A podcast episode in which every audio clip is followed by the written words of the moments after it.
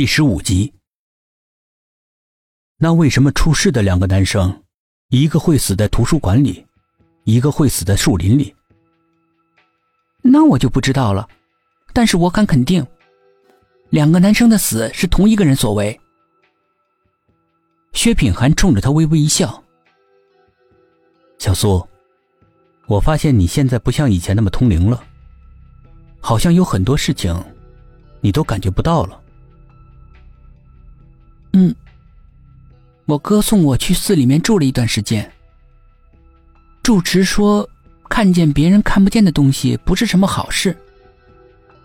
这种异能呢，最容易招鬼，枉送了性命。所以给我念了不少经，除去了。说到这里，他突然明白了什么，瞪大了眼睛：“你该不会是希望我通过异能来帮助你破案吧？”卑鄙！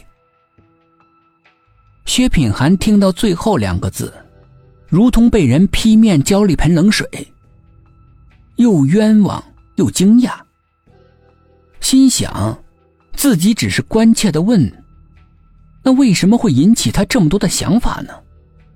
还给自己扣个无耻的帽子。老天怎么不马上六月飞雪，证明自己没那么龌龊？虽然心里面翻江倒海，但是他表面仍然很平静。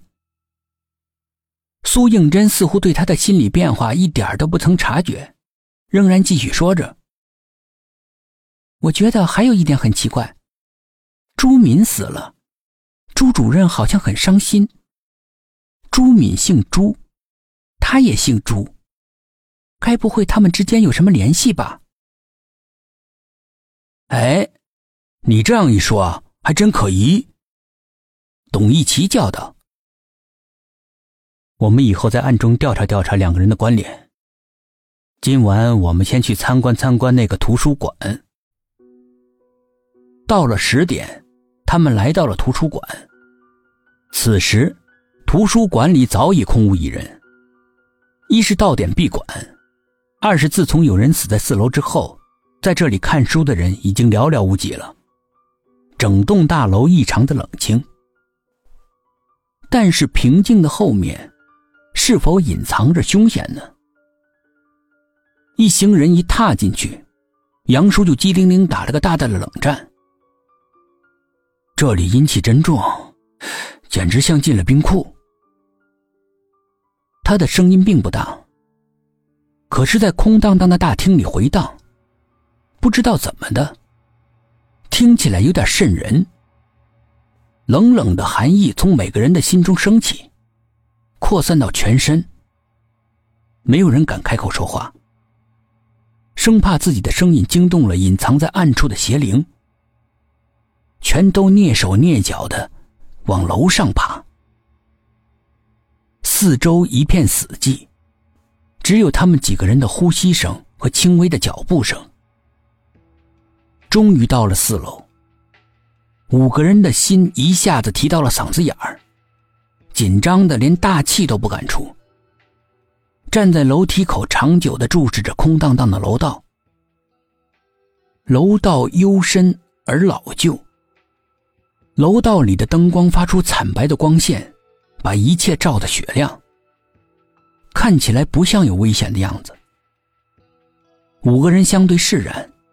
长长的吐出一口气来，半天不敢讲话，别人还无所谓，董一奇这个话痨可有些受不住了，踮起的脚尖也放了下来，在走廊里面来回走了好几遭，沉重的脚步声打碎了众人心头的寒冰，气氛活跃了起来。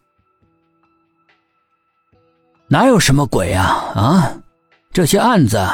八成是那个变态的杀手干的。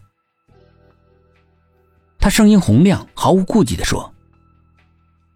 话音未落，便听到死气沉沉的走廊尽头传来了桀桀的笑声。听那个声音，分明是个女人。那个笑声又尖，又冷，绝对不怀好意。笑声如冰似霜。冻结了每个人的心脏。